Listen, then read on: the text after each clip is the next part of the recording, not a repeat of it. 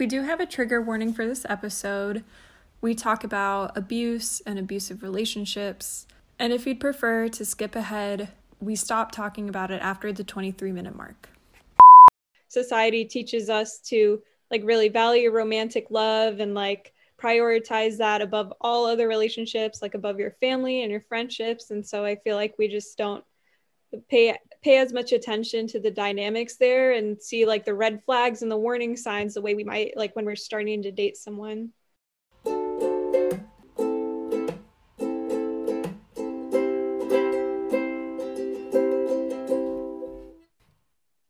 Today I'm very excited to talk about uh, just relationships, hookup culture, the whole vibe. And we also have special guests, Mariah and Nico from Experts in My Friendship. And they're going to be talking about polyamory, which is very exciting, but that will be later on in the episode. And we'll start with some relationship talk, some straight vanilla relationship talk. Mm-hmm. And it's going to be, I guess it's kind of like a continuation of last week's episode. So there might be some Yeah. overlaps, but last week was more focusing on our like our ethnicity and dating. Uh, yeah, on race and relationships. Now it's just relationships in general. Lord knows we have a lot to say about that. Yes. so to start us off, you both had either read or seen the show Normal People, or read the book or seen the show. Just to give a little overview. So it's basically a story about a guy and a girl in high school, and the guy's really popular and the girl's not so popular, and then they go to college and the the social status kind of reverses. And then there's also interesting dynamics between like their economic status is also different. Um, and overall it's kind of just like a romantic teen love story for most part for, for like a lot of it. But it made waves in a lot of the literature world. And then the tv show came out and it was basically like soft core so that also made it it made it feel i guess um Definitely like soft. yeah but some things i wanted to talk about in terms of the dynamic between them two and i want to get your opinions on i noticed that throughout a lot of the beginning of their relationship and even like they were hooking up there wasn't really a, a solid communication of how each other feels or like where we see this going or it was just like this feels good and we're going to keep it going um and I feel like that was pretty accurate to how things are done in today's dating world. Correct me if I'm wrong. Yeah. Or it was almost painful to watch because of how accurate it was Mhm. or like how realistic it would be at points. Like I almost like needed to look away. Yeah, so I was um I loved their example of consent in maybe the first or second episode that they had. And I thought that was just beautiful and how it should be done and awesome. I think I'm trying to remember exactly what happened, but I'm pretty sure it was her first time and he asked her if it was her first time and she was like yes and then he said um well even if it's weird or whatever like you can say you can tell me to stop like that's totally fine. Don't feel weird about it. And i think that's so important because a lot of times we have sex for the first time and we don't think that it's like we feel weird about saying stop because we're we know it's going to hurt. Like we we know that but we don't know that it shouldn't hurt. Because it shouldn't. Like you shouldn't have to go from like zero to like a hundred real quick Yeah. it should be a nice progression of sizes in that region of your Mhm. body yeah. How weird is that? That like you're taught as a woman that it just like suck it up, it's gonna hurt, and it's then hurt and you're gonna bleed that's you're not supposed Yeah. to bleed yeah, like how and you're that's your test for virginity like back in the day they would check the sheets and see if there was blood and if there was blood then that meant she was a virgin like that's fucked up because it's not I've true always wondered like what do you do if there aren't there's no blood on the sheets? Then it's like, oh, she wasn't a virgin, then we better So like throw her out throw the whole bitch out right? Woman disposal. Like I don't know what happens after that.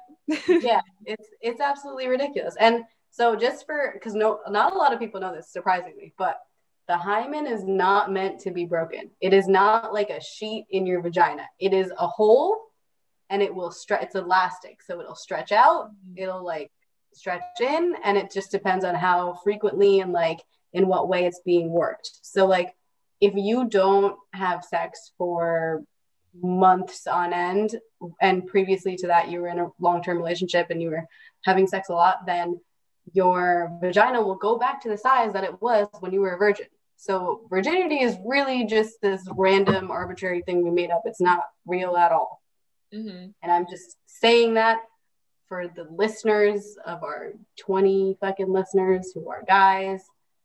Maybe like two of them, I don't know. But, but yeah, know that. And I, I don't know about you guys, but the sex education I got in school was so minimal and so fear based.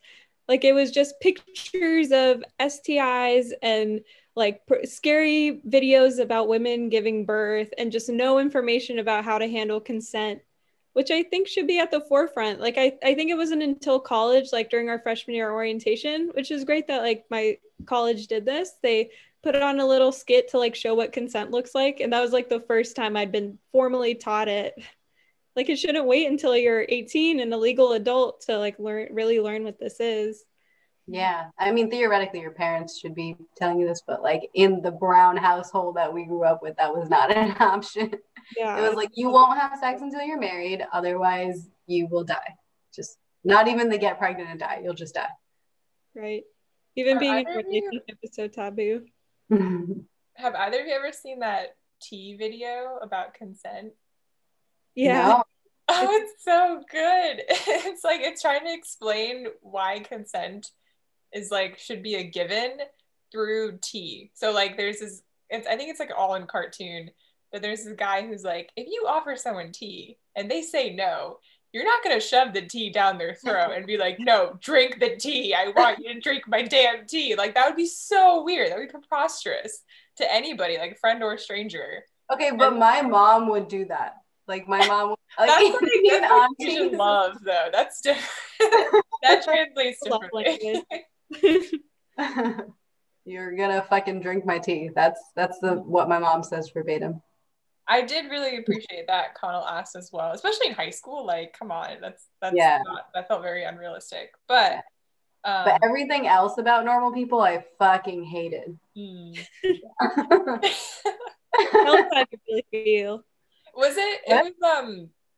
Do you think it was Marianne that bothered you? Like her. her I I think it was both of them because so they made the both of the characters extremely one dimensional, where they classically made the girl as constantly helpless and like needing to be saved, and then they made the guy as kind of holier than thou. He was popular in high school, and then he wasn't po- like traditionally popular in college, but he still was too. He was like too cool. He was at, at every stage of it. He was above everything that was happening, and they just didn't develop either of the characters. I only watched the first season, so I don't know what happened after that. I, I physically could not watch any more of it because I was like, this is absolute garbage. Sorry if you guys liked it. Um, but I was like so just irritated at how lazy the entire thing was. It was, and then they kept making this girl like put in these helpless situations in like where she's like in an abusive relationship and it's like ah obviously he's gonna save her and like I just thought it was so stupid and just lazy. so was your honestly. was your problem with it the fact that he was always the one to like show her care and show her compassion and she was never able to just give that to herself I if- definitely think that was part of it for sure. But I think more of it was that there was never any depth beyond that. It was, it didn't show how she was strong in any part of her life whatsoever. Which obviously, if she's so smart and got into a really good college and thrived or whatever, there's some part of her that's strong or some part of her that thinks she's good in something. And they didn't show any of that, but they just made her character that, like, they just developed her without explaining it, without actually showing growth. Mhm. yeah and not really giving her the redemption She- yeah, she at deserved all. yeah Yeah, for sure. It was really hard to, like, especially in the book too, to just read about her because it basically, she was just on a constant spiral downwards basically for the whole book. And there were points where like finally when her and Connell were together, it was like, okay, maybe she feels complete again. But even that was problematic because she always her life was always defined by other people's like acceptance of her and that made her especially like fragile. So like when people would treat her poorly that just further worsened her mental health. And then it's also there's the whole argument like oh well you know knowing her family how she grew up she can't help it kind of thing like look what she's been through. But then at the same time like we've talked about this before like at what point do you say you need to take agency of your own life and get get out of this clear clearly toxic cycle that you're in? Or do you just kind of let them let somebody treat themselves like this? Because what that's like her only definition of what it means to be loved. Yeah. it was yeah it was especially hard in like as a 21st century woman to watch like somebody do that to themselves. Yeah. Um, but do you all do you know women in your life that are maybe not as like her lack of self-worth was pretty evident but i feel like i know some women that i've met maybe not that i'm close with but that i have like reflected similar qualities and then they'll choose men that like you basically you pick people around you that validate your own identity so if your identity and your sense of self is like so broken then you're to only be around people and date people that validate that and i think I, i've seen that happen a lot with women in particular. I don't know if like maybe men. I don't know. I don't want to start like putting people in boxes, but I have you seen like women do that? Do you think that's like something that comes up? Yeah, a hundred percent. And I feel like I've tried to talk to them about it and tell them like, hey, this guy isn't treating you well, and like maybe you should like try moving on and and but sometimes people will be so deep in the cycle of abuse and like being with someone toxic that it's almost like some an outsider's words don't really reach them. Um, and i think that's been really hard to see in like people i'm close to. Mm-hmm. yeah. And i'm i'm like a crisis text line counselor which i don't think i've brought up yet. But um i've talked to a lot of people who have who are in abusive relationships and who who don't i mean I don't know how to put this. There, it's it's like that's all they know, and it's it's a lot of them. I, and I think especially at the when they're at the point where they're reaching out for help, it's like they know that they're in this toxic cycle, mm-hmm. but they can't they can't fully put them down or they can't fully detach themselves and just say well this person is bad for me and this person is bad for this this and this reason they can't logically number it out. It's it's a lot more of a mind game where they think, well, well, he apologized for that, or he really he says he loves me, but then he goes and does this thing, and it's just like contradictory behavior that clashes.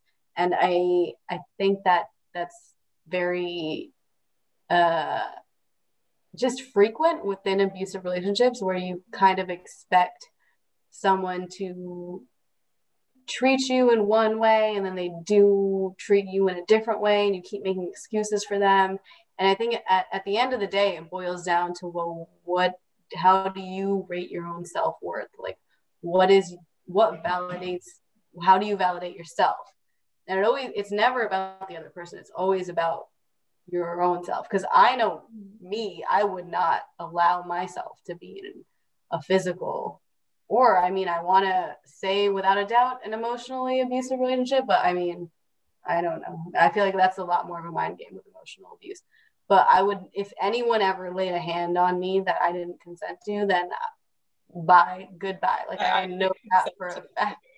and I think that's because I I like value myself in that way, and I understand that but there's eh, like imagine 18 year olds who like that and me at 18 like i was an idiot i was i didn't know any anything mm-hmm. and if someone was physically abusive to me in my mindset at 18 i would have absolutely allowed it mm-hmm. so i think it's i don't know when it comes to like abusive i think i think normal people did a good job of trying to display a woman of constant like low self-worth who just mm-hmm. Yeah, and I one thing that normal people kind of touched on but didn't like delve into super deeply was her relationship with her brother and then the way that the kids treated her at school and then having that as like kind of her sh- very shaky foundation of her self-worth and then she like goes to college and meets more men and then continues to like fall into these cycles like i think like that's definitely a learned behavior mm-hmm. that like when you become more comfortable with people like treat you know telling you that your your self-worth is meaningless or treating you a certain way that just becomes your default mm-hmm. and it becomes like what you're comfortable with when you meet a new person. And i mm-hmm. think like normal people like hinted at that but didn't like explore that as deeply as it could have yeah and i think what you said Chitra about it comes down to the person that's so true especially in Marianne's case like i at some points I was like, is Marianne and Connell like, are they toxic for each other? Because she just seems to be like constantly seeking for his approval. But then it became so clear when she was away from Connell and she was with other people that no matter what she would get into or what kind of relationship get, she would get into, it would turn toxic. So like it outside of Connell or Connell or not, it was like something within her, like her own sense of self that was making everything, everyone she interacted with just like just not great for her in any way. Yeah. So yeah. I think for me, what makes it kind of lazy though is like, yeah, that because she dated like two different guys and somehow they both somehow abused her and it's not like actually but like we're a little aggressive towards her and it's and it's I don't know. I think it, it was just lazy writing where they just kind of made the same guy but they were like, oh, this guy's gonna be super preppy and aggressive and annoying, and this guy's gonna be super hipster and aggressive and annoying. Like, mm-hmm. yeah, I don't know. Oh, that's just so true. Like, yeah, they were like the same person, and they weren't. It kind of ignored the nuances of like the different relationships. Yeah, exactly. And it's like I think you can reflect the same thing that they were trying to go for without being that obvious about, or I don't know, that lazy about it. Mm-hmm. That was my issue. But yeah, we can move on from the show because yeah, clearly I don't. it also uh, one more thing about like toxic relationships.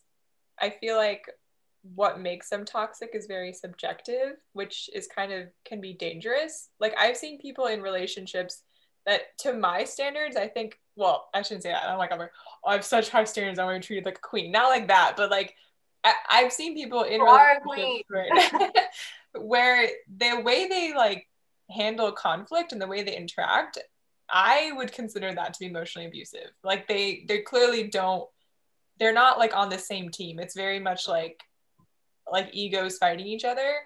But if you bring it up with them, that's not considered toxic. So it's like I think the spectrum, maybe with physical physically abusive relationship it's much more clear like yeah there's hitting involved that's that's abuse but emotionally abusive i think it, it kind of slips in in ways that you don't realize and sometimes it can start escalating and the person that you thought he or she was in the beginning is just like totally different and then you're like wait at what point did this turn abusive? And so yeah i think in just in general it's good to have an idea of what how somebody how you would like someone to make you feel and you and you both should be like working together to like bring out that best in as many ways as you can. And yeah just uh want to put that out there. I feel like emotional abuse is subjective.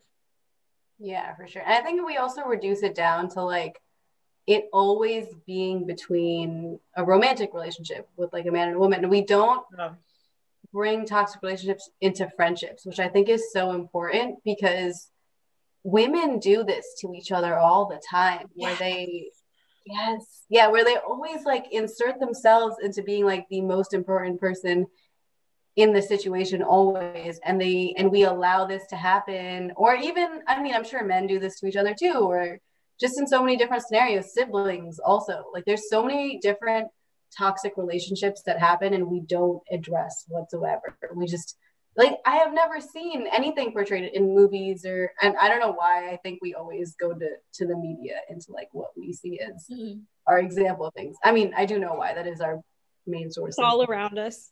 Exactly. Yeah. But we don't ever see this in in friendships, in siblings, and when it's it's so prevalent, like it exists. This is mm-hmm. how the world works and we absolutely should because I know damn well I've been in many a toxic friendships. Mm-hmm. And the people especially your family, your parents and your siblings shape so much of how you you end up valuing yourself and you feel like you should be treated by by when you do end up getting into romantic relationships. I mean, that's like Marianne's a classic example of that. Like she's never known what it was like to feel loved. And then like, yeah, no shit. She's now in like four relationships back to back that were just like really toxic to her. So yeah, I think that is so important because that's where it all stems from. It's like how you were how you were taught what love looks like and, and when you growing up. And then I mean, almost everyone that I can think of that has been in those kind of difficult relationships have had like toxic family relationships. So, yeah, very aligned. And go- and going back to friendships, I feel like it's only recently that I started holding my friendships to the same standard that I hold my relationship because I feel like uh, society teaches us to like really value romantic love and like prioritize that above all other relationships, like above your family and your friendships. And so I feel like we just don't pay pay as much attention to the dynamics there and see like the red flags and the warning signs the way we might like when we're starting to date someone. Mm-hmm. Mm-hmm. Sure. Honestly, like not to get mushy, but you guys are why I have such a high standard for friends. Like, and even Mariah, like you guys are so such genuinely good people. You actually give a shit. Like empathy is such a rare standard to have for people for some fucking reason. Like, because I mean, all all of you guys, like you're a teacher, Shivani. Shimona, you love to like help other people with all their problems. You're, you're always helping me with my problems. And you're literally in psychology and also trying to help people. Like you, all three of you, just have this innate need to want to help people and i love like that is why i think i can be so close to you guys because otherwise i just i seek faith can we take a crying break trying to be quiet. I can I can cry. I can cry whenever you guys want. I didn't mean to. wow. No, I'm not a bitch. I save that for the shower. it all blends in together. wow. That was adorable. I'm blushing. Good. but yeah, but other than that, like I have a lot of friends who, who aren't altruistic, who don't prioritize that. And they've given me like, I don't know, more of a hard time, or I just don't feel as close with them because of that. Mm. Someone once asked me what I look for in a partner, and it was honestly the same as like a friend. I'm like, I, it's a feeling. I, I don't, I don't have like a laundry list. Just more of like when you anticipate it, hang out with them. It's not a, oh, okay, let me prepare for this, or like this is about to happen. It's more of like, oh, cool, let's let's let's do this. Or like even if for somebody who needs introverted moments, they don't get in the way of that. Like they still don't make you feel like you are draining your energy anyway. It's it's yeah. yeah. And whenever you're like, I'm gonna go and go somewhere and do this, I'm like, can I come? Like I just yeah. I'm like, I want to spend all my time with you, and I don't feel burdened whatsoever. I love it. Yeah, there's some people who fill up your cup, and then other people who just like suck all the life out of you. Yeah. Mariah just filled my cup up with some wine. you know kind and of. I do, I think the basis of normal people is really good. I just think they executed it poorly and they do bring up like a lot of important things that aren't generally in the spotlight, like what you guys were talking about with toxic relationships and mm-hmm. like, you know, female insecurities, whatever. Um, I just think they were, they didn't do it, they didn't execute it right. Mm-hmm. Oh, I have one last question for y'all. Um, the way normal people showed uh, the way they got together and then eventually it wasn't until like years later where they were like actually a thing i guess exclusively. Uh, would you say that's characteristic of how people meet nowadays? No. That's no. like then you you kind of just hook up and don't talk anything about how your feelings are. Yeah, but I think that's different because it's like they hooked up, didn't talk about their feelings, but then low key still had feelings for each other the entire time and years together, like years later got together. That's not real life. Like that would never happen. You Let's hook up. That was like shortened to weeks. Is that more realistic? Like you know, yeah. you meet someone in January and then like you just kind of hook up, you hook up, you hook up, and then like I don't know. I mean, in my experience, no, but maybe I'm also like very detached when I hmm. jump into things, and so if I at first have no interest in like having a relationship with you when I first like interact with you, then I will not. I will not. Like I if I have a relationship with you, it's because I have this intention. Mm. So maybe that's just me specifically, but I don't think it's very often that people are like casually hooking up and then have a relationship because you go in with the mindset. Mm.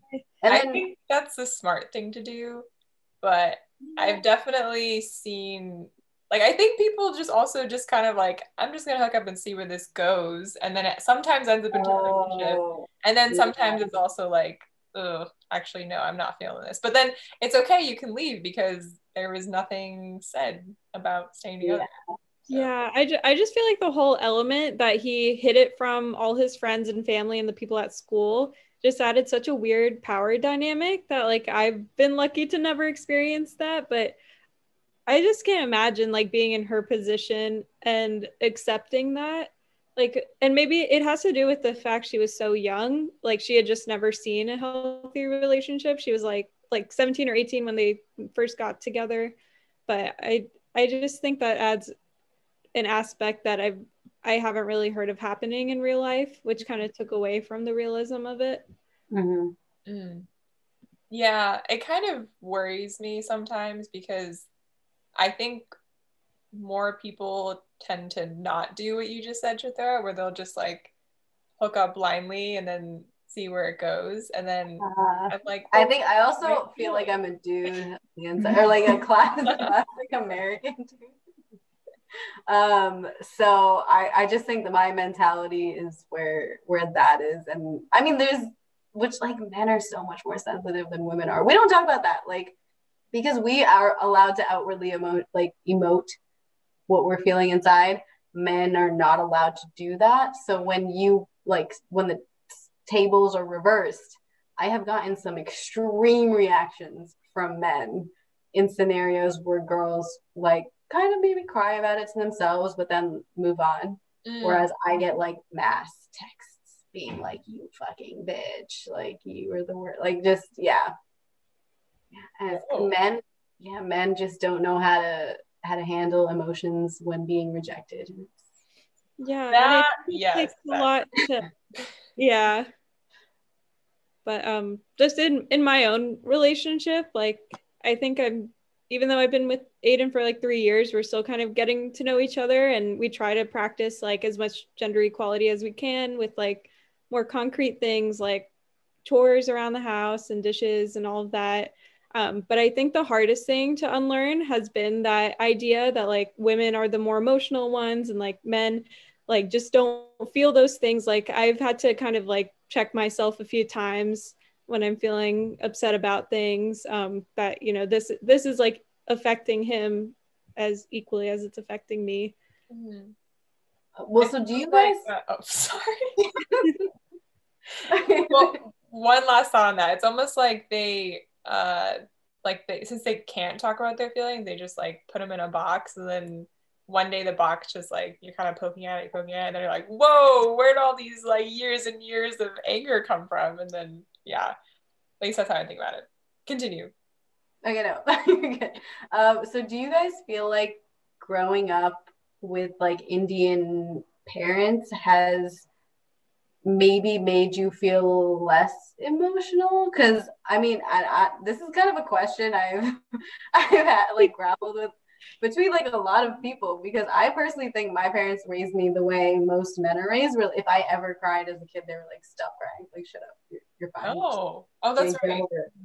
So i always wondered is that normal? Like i've had this exact thought before. Like it's i wait to be a man because like it's so much and maybe aiden is special but it's so much easier for him to talk about like really difficult emotional things whereas i just like clam up and I, i'm like speechless sometimes and I have to like work Like through things. Like, kind of yeah, like Yeah. It, it feels like a wall going up. And I think that's very much cultural. And I've noticed it like with my parents and then maybe with like our relatives too, just how um our default our default response to any kind of conflict is to just ignore it completely and to like mask it with like fakeness.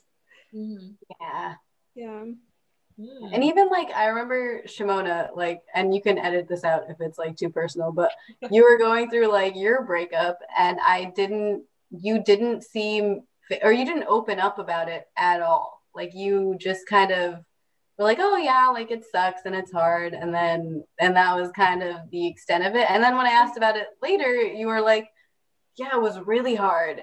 And but then that's kind of also the extent of it. Like you don't really go too much in depth to it. And I feel like you I don't know, you don't talk about it like almost at all. Not to put you on the spot. No, that's a very valid point. Yeah, I yeah, that was like years later. I was like, yeah, that was like a terrible time in my life. yeah. And I remember asking you about it like as it was happening and you're like, yeah, it sucks, but I'm getting through it. And you're like super positive about it. And I was like, no, but like what what's up? And you're like, it's fine. yeah, yeah. I so I wonder, I don't know if that's like a coping mechanism I got from family necessarily, but I I think that's just more of sometimes when I try to work past things, I just try to get really busy and pretend like everything's fine as like and I'm like, "Oh, the time will heal it all. Time always heals everything." And then I'll I'll eventually just realize there'll be enough distance between like me and my feelings that I won't have to constantly be reminded of this. But yeah, I don't know if that's that's from family though, because my my parents haven't been necessarily like like closed off to feelings, I don't think, but it definitely wasn't I mean, we weren't like a kumbaya family by any means. Or we're like, oh, let's all cry together or something. It, it wasn't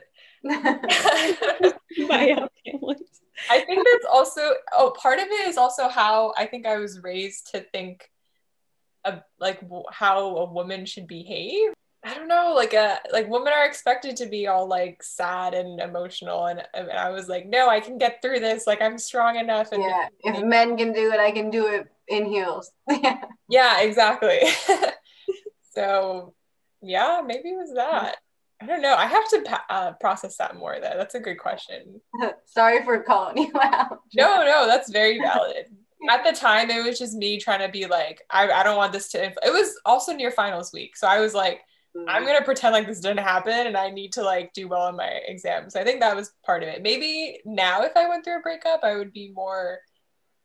Honestly, I don't know if I would now be like, like I feel like now I'm more logical. Like now I know better and I know why a breakup happens. So Mhm. it's it's it affects me less. But I remember I was super jealous of your response because my response to my college breakup was absolute like dep- deep deep depression meltdown. Like I was not okay. Mm.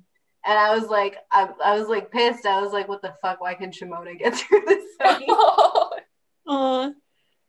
and then my dumbass was like fucking not eating, not sleeping for like months for no goddamn. I looked great though. I had a mean revenge body. Well, great, but we also have the lookism episode and the skinny privilege garbage that's about to come up. But so I looked great according to society. Everyone's because complimenting me because I wasn't eating. I full Oh. on because I, was so depressed. I was not eating at all Mm. like and like i mean at all like it was i it was weird because i've never felt that kind of depression like my grandpa died and i didn't feel like i, I felt uh, but he was like older and you know it was it, we we kind of saw it coming but then like i went through this breakup and it was some because it's someone choosing to not be with you yeah. versus someone having no choice to not be with it. It's almost worse than someone dying, which is such horseshit to think about, like a breakup. And I don't think I would ever think that way again. But it was like the first one, and I don't know. It was there's like a lot of things playing around at the same time. But Mhm. yeah, no, that was that was rough. Um, I was just gonna say that like when I've gone through breakups, it like mimics the cycle of grief almost to a T. Um, especially when I didn't see them coming, like both like deaths that I've that I've been through or experienced, and then also breakups. It just it feels like a loss, and that you're like losing a like a part of your future that you thought was stable or like time like memories. And no one tells you. No one tells you how bad a breakup's gonna be. They're like, "Oh yeah, death is definitely worse," and I'm like, "Is it?" 'Cause, yeah, yeah, it is. I It is a definitely form have, of death. like just sheer relief after a breakup though. So I think it really depends like what actually I think it depends on who calls the breakup. Yeah. Yeah. It Yeah, definitely is just like a stab to your ego. If you're the one like broken up with, I guess, because you're like, oof. It's me always because I'm fucking too, and I have other problems to ever dump anyone. Do you feel like that's also like characteristic of being a woman? Like we're constantly told that you need I am a like, until you're classic a man, you're not pleaser. Yeah, if I know that my action is gonna hurt someone, then I will not do. And I don't think a man would ever feel that way. Hmm. Yeah, so like I have full on been in unhappy in relationships uh, right up until the end, just because I didn't want to break up with them. Hmm. Yeah. It's really interesting. Like I kept a journal throughout college. And when I was in like not my first relationship, but the second one that I was in in college, I was reading my entries from like December and it was like pages on pages about like doubting the relationship and feeling like it wasn't for me, but like, oh, I'm about to meet his family, so I should like just stay in this. And then I stayed with him until like Ju- like July of that year.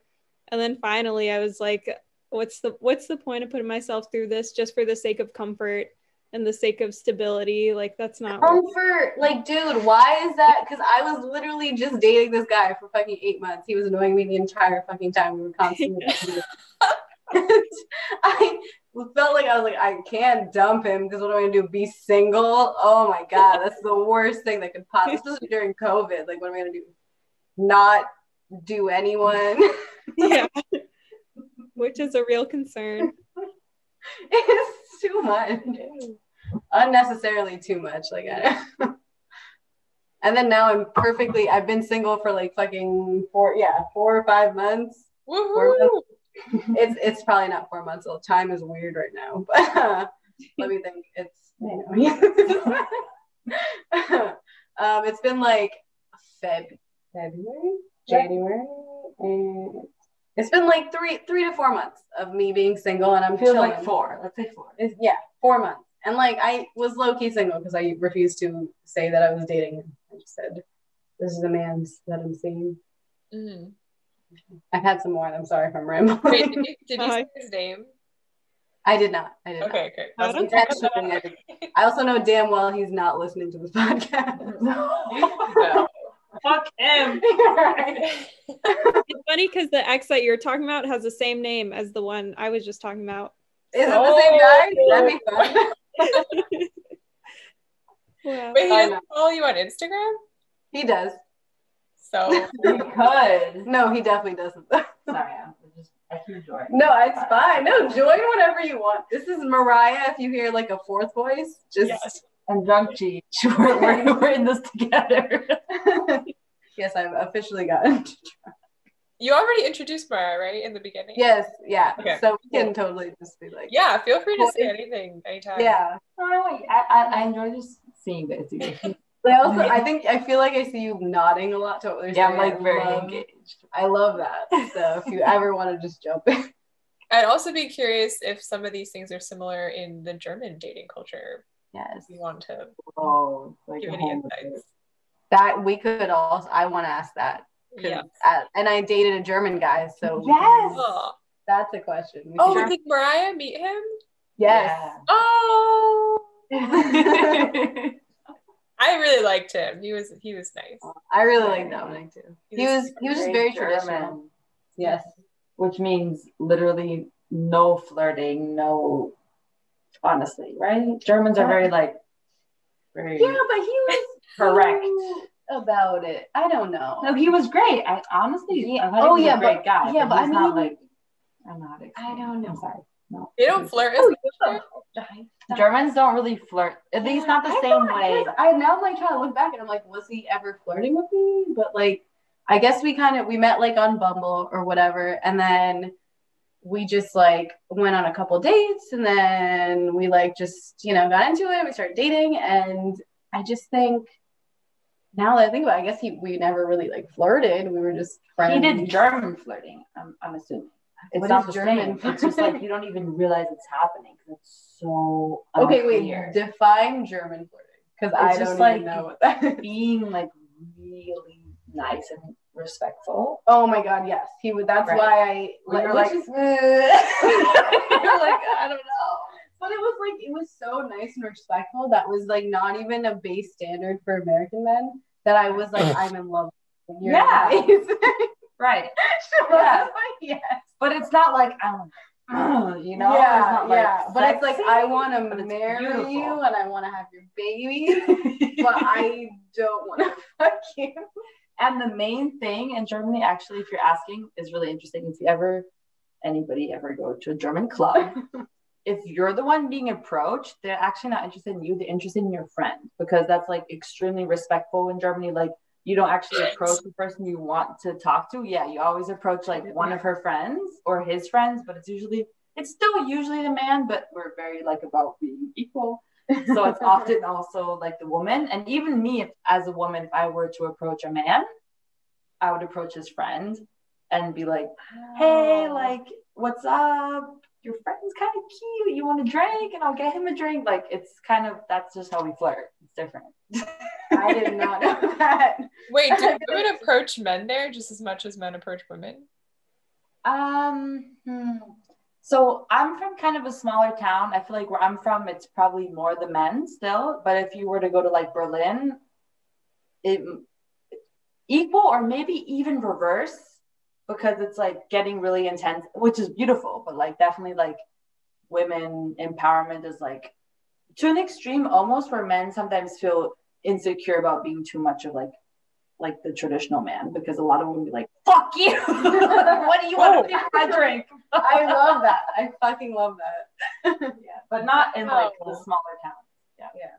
Because like I remember the first date I went on with, I'll just say German man, so you don't have to keep like bleeping out his name. But uh, Oh, I should bleep out his name though, right? The first time you said I mean, he's not gonna listen to it, so I mean, I don't think I'm, Maybe one I don't think I'll be.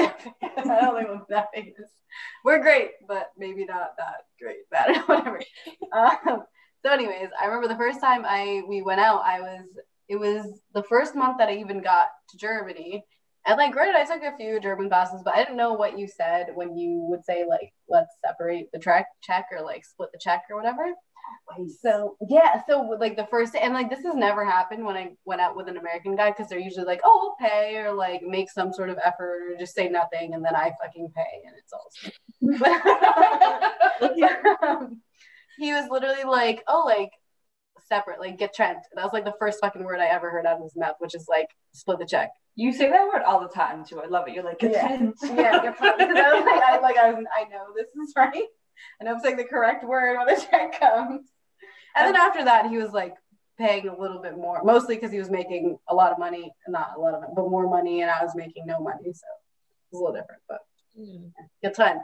If you're ever in Germany and you're trying to split the check, Wow, what a different world. I can't even imagine that much respect happening at a at a club in terms of mm-hmm. approaching someone. I mean, Jither and I have literally had our asses grabbed from the back without without us even looking at like a some random like bar in New Haven. I mean, and that was just like, okay, well, I guess it's just place. like being a woman here. At Toad's place. Toad's place, yes. Yes. So So garbage fucking bar. and I don't know about the the women approaching men thing. Maybe it's just I, I feel like I would be a little bit scared to do that. I don't know if that's like an American culture thing or that's like a, just a me thing, but I, I don't think women approach men as much here. It might be changing. I don't know. What do you think, Shivani? Um, I was just thinking about how me and my boyfriend met because we met at like a crowded bar slash club, and I think like we turned we kind of turned around and then we were both there, like and started talking, Mhm. and like I think it was like I actually initiated most of it. also from the men's perspective, like talking to like really insecure or like maybe more, how do you say it in English? Um, like not outgoing men. Sorry, you guys know the word, but like for them it also sucks you know like for us we have to just sit there and wait for someone to talk to us and them they're like i kind of wish someone would come to talk to me and like me for instance i'm the type of person i'm like like i'll go talk to anybody but me having to hold that down and them having like that's stupid like it's literally stopping people from connecting right doesn't make any right sense Yeah, and I feel like the gendered expectation is that like women are supposed to be like more timid or like play hard to get and not like come across as like desperate. It's it's such a ridiculous fear. Um, you know, if you are trying to meet someone and trying to put yourself out there, like regardless of how like your gender. Amen we should normalize it on both sides Yeah. Mhm. I wish it was also just okay to openly talk about feelings and not make it weird. Like, I think certain conversations are so taboo, but they're also so important. Like, why don't we talk earlier on about what each other wants? And why do we talk about it like nine months later when people already have feelings? And then you're like, wait, I actually I actually want to date you for long. And the other person's like, wait, I actually just wanted to have sex. Like, why is that coming up like 11 months after you've already been hooking up? um yeah i wish it was just normal to just you know right away just be like i kind of like you but i don't want anything serious but that's nothing against you and yeah i wish that was more normal like if there was like a cultural like way to go about things like a step by step like Mhm. okay three weeks in let's have this conversation that's like appropriate to have or Mhm. how would that happen um personal i guess it would just it will require both parties to at least be open to sharing and, and be comfortable being vulnerable and be accepting of someone else's vulnerability. So even if you didn't want to share being uh, compassionate towards someone else sharing. But as it goes on yeah i guess just in the beginning maybe saying how you're feeling and then at least like a few weeks into it being like okay well are, are you seeing other people? Like you know i should should i wear a condom? Should i not? Like talking about like std situation like i don't know these things are like quite vital right? And uh yeah i, I think it's just kind of put under under the rug and then we'll deal with it until somebody gets hurt basically which yeah clearly Yeah. does not work. It's like this unspoken contract that neither party really agrees to. yeah. Hmm it's just sad i feel like that's my biggest frustration with dating post college i want to say. Because it seems like everything i've been exposed to a lot more different ways of dating and the levels of attraction and sometimes you can be attracted to people in in like different ways but not ways that you might maybe somebody like you want to like just literally hook up with them because you like their face and someone else you're like i want to hook up with you but i like also want you to like read me a book i don't know like you're also like that was a terrible example but like i want to spend some some time with you that's also like Denzel Washington. literally never had someone read me a book i don't know why that was the first example that came to Sounds me. lovely though. well, I get it though. Maybe maybe when I was a kid, I, the parents are different, but like, yeah, you just want to spend time with them in different ways. But I have absolutely no idea where I was going with that train of thought. you should So have uh, book that's your next thing i think I'll read you a book, but it might be a lot Yeah, less. read our book. where am I going with this? Well, oh, one thing I did want to mention. Uh, I think I brought this book up. It's called How to Think About Sex. Have you heard of it? no. it's super short, really fun, kind of enlightening read. Um, he he talks about how there's so many taboos around sex in our culture and and why that is and how it used to be and like evolutionarily like why we've adapted into having certain norms today. But one thing I really appreciate that he said is that people usually always assume wanting to hook up with somebody and wanting to like be committed to them are valued differently. Like if somebody wants to just sleep with you, that automatically means they value value you less versus like if they wanted to sleep with you and date you. But we need to get rid of that taboo. Like people have different needs and wants in life and they have different things that they can account for. Some people might not just be able to be in a relationship right now. Some people might not just for whatever reason. Um, and we we need to stop making people think that that is like less than for somebody to just want to sleep with you and they're both just their own desires and that's the end of that so i really like the way he put that oh i remember where i was going with that previous point i feel like i've been talking way too much but i'm just to finish this one last Good, because you're saying good shit. um yeah that was my biggest gripe with dating in the adult world is like people want very different things which is fine but no one talks about it like no one talks about it until it, things are getting weird or I think it's almost a manipulation, right? Because because I think men will make it seem like they want something more than they actually want with women, just to like satiate the yeah woman's need, and then yeah, but then that's not actually what it's like. Well, you agreed, you consented in the moment because you thought something else would come out of it, but it's like, well, I don't consent if that's if you you know, and then it then that brings like a deeper meaning into what is consent because like if you give me if i give you consent under the circumstances that i expect that we're in a relationship and these are like you know no more nuanced situations well then how i don't know how can you do casual hookups with a woman who doesn't consent to casual hookups? Like that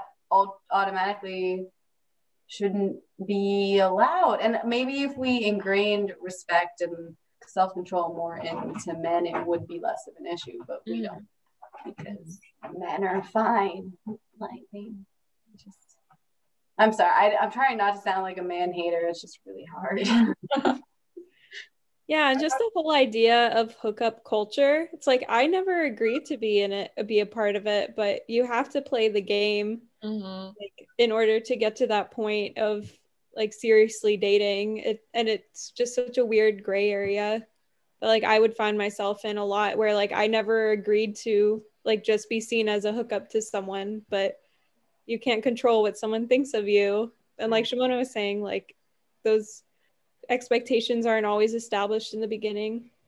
yeah. And also, like, do you, as an Indian, I feel like it's all or nothing. Either you're a super Oh. westernized, like down to hook up, whatever Indian, or you're like super prude and you listen to your parents all the time and you're good at math, and that's the type of Indian you are. And there's only these two types.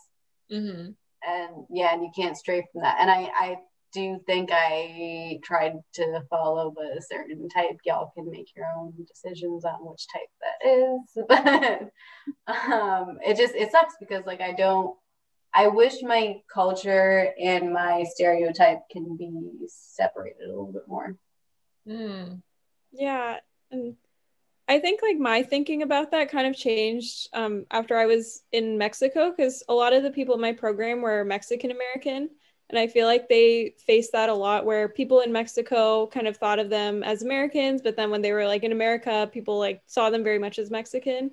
And so like one of my friends said that like it's not that I'm Mexican or I'm American, like I'm Mexican American. Like that's its own genre of culture and that Oh. like a like a whole group within within itself and so i've started to think more of like my indianness in that lens that like i'm doing something that hasn't existed before Mhm. you know, like creating a whole new subculture That's Yeah. a really good way to look at it. Create your own damn box. Don't. or your own circle, Mhm. whatever shape you decide. yeah right I have noticed that though the whole uh like I don't think I fit into either of those categories where I'm like like uh like constantly sleeping around or like I've like hmm, how, how much do i filter this from all the Okay, I'm just gonna say, yeah, I don't feel like I fit into either of those categories, but I have gotten before where if a guy, if I'm rejecting somebody, then they will try to put me in one of those categories, or they'll usually be like, "Oh, it's probably because she's a prude of some kind of yeah, they're like, oh, slut or prude. Yeah. yeah eh, or they'll they'll say they'll think like weird things like oh is it because like you you you're not allowed to date or like is it because like you're like i don't know you're like Your much mommy said no. yeah. yeah like just when really weird assumptions about how i delegate my body or like how i choose to share it and it's so frustrating because it's like no i literally just don't like you like this has nothing yeah. to do how, how attracted i am or not like you are i find you very unattractive and some people just can't like it's easier for them to put the blame on me and be like oh it's just because she's like she's not someone that does that kind of stuff and it's like yeah God. and it's like well imagine our struggle but then i i think of like hijabi women who are like mm-hmm. trying to live their own life and like exist and they're just like constantly berated for like well oh you're super prude like all the time. And it's like yeah. why can't they be self-actualized and wear what the fuck they want to wear? Like this is a whole like the fact that we can't let hijabi women exist in their own space is like even like counterproductive to women wanting to wear like slutty clothes. Like if once you can't let someone wear what they want to wear it affects everyone else and on each side of the spectrum. So you can't say that, well, I don't want to let this person exist in their space, so therefore I also it's fine if this person exists in their space. Like no, it's all interconnected and like one cannot exist without the other. Like you it's just such bullshit of judgment from ignorant garbage people who mm-hmm. cannot I just I've had a lot of wine. I'm getting feisty. no, I 100% agree. And i feel like allowing women to like take up space in what they believe and like how they see themselves is like something that's deeply lacking too. Mm-hmm. ramy youssef actually had a little skit about this and it was just so well done. It was like a five minute bit where he brought up how people in or like not in western countries will look at women who wear hijabs or burqas and be like oh like why do they make her wear that? Like it's terrible and then he went out on a date i guess with a with a american girl. And she was it was like super cold outside and she was in like these high heels and like a really short skirt. And she was like struggling to like walk in like the snow and then like just really cold. And he was like all i could think about was why do they make her wear that? Like it was just it was so beautiful like so true on both sides where like you have it's the cultural narratives that you write in in one way or another are always going to be it, it, as soon as you're trying to like control someone's body or judge them for it it's going to be toxic no matter if they're showing skin or if they're not showing skin so amen yeah. what chitra said and even the way we think about marriage and how arranged marriage in the western world is seen as this like horrible like sexist institution but not like looking at western culture and looking at how like even the idea of marriage is like a sexist institution no matter what like if it's arranged or not arranged like it all started with like how men can like gift women to each other. And, and like even the idea of like taking someone's last name is so common in western culture. Um but no one is ever like oh that woman is like so oppressed like we need to save her. Like that's so sad. And yeah, yeah. just it seems like the whole western idea of practices and like the non-western world are so skewed. Yeah i agree. Yeah. Well uh, you heard Marianne in this episode, but if you really want to hear her, tune into next week's episode. Because we accidentally talked about this for way too long. Yes. Clearly, you all can tell that we have a lot of feelings about this. Uh, not that much experience, according to um, just that's put that in for our parents. But just, yeah, uh, we've read a lot, we've seen a lot, so we clearly know what we're talking about. Yes. Um, auntie and uncle, this is not, we didn't do it. exactly. This episode, we just talked a little bit about normal people and we shoot the shot, shoot the shoot the shit. Shoot the I guess it. Yeah, it led us into just general conversations about dating today and our frustrations and um, toxic relationships and how those get started and family relationships, how they play into dating. Hopefully, that covered a good amount a lot of it was an opening for what you're about to hear in next week's episode. so keep listening in there. Um, and we'll see you next time. Yes. Yeah. Bye. Bye.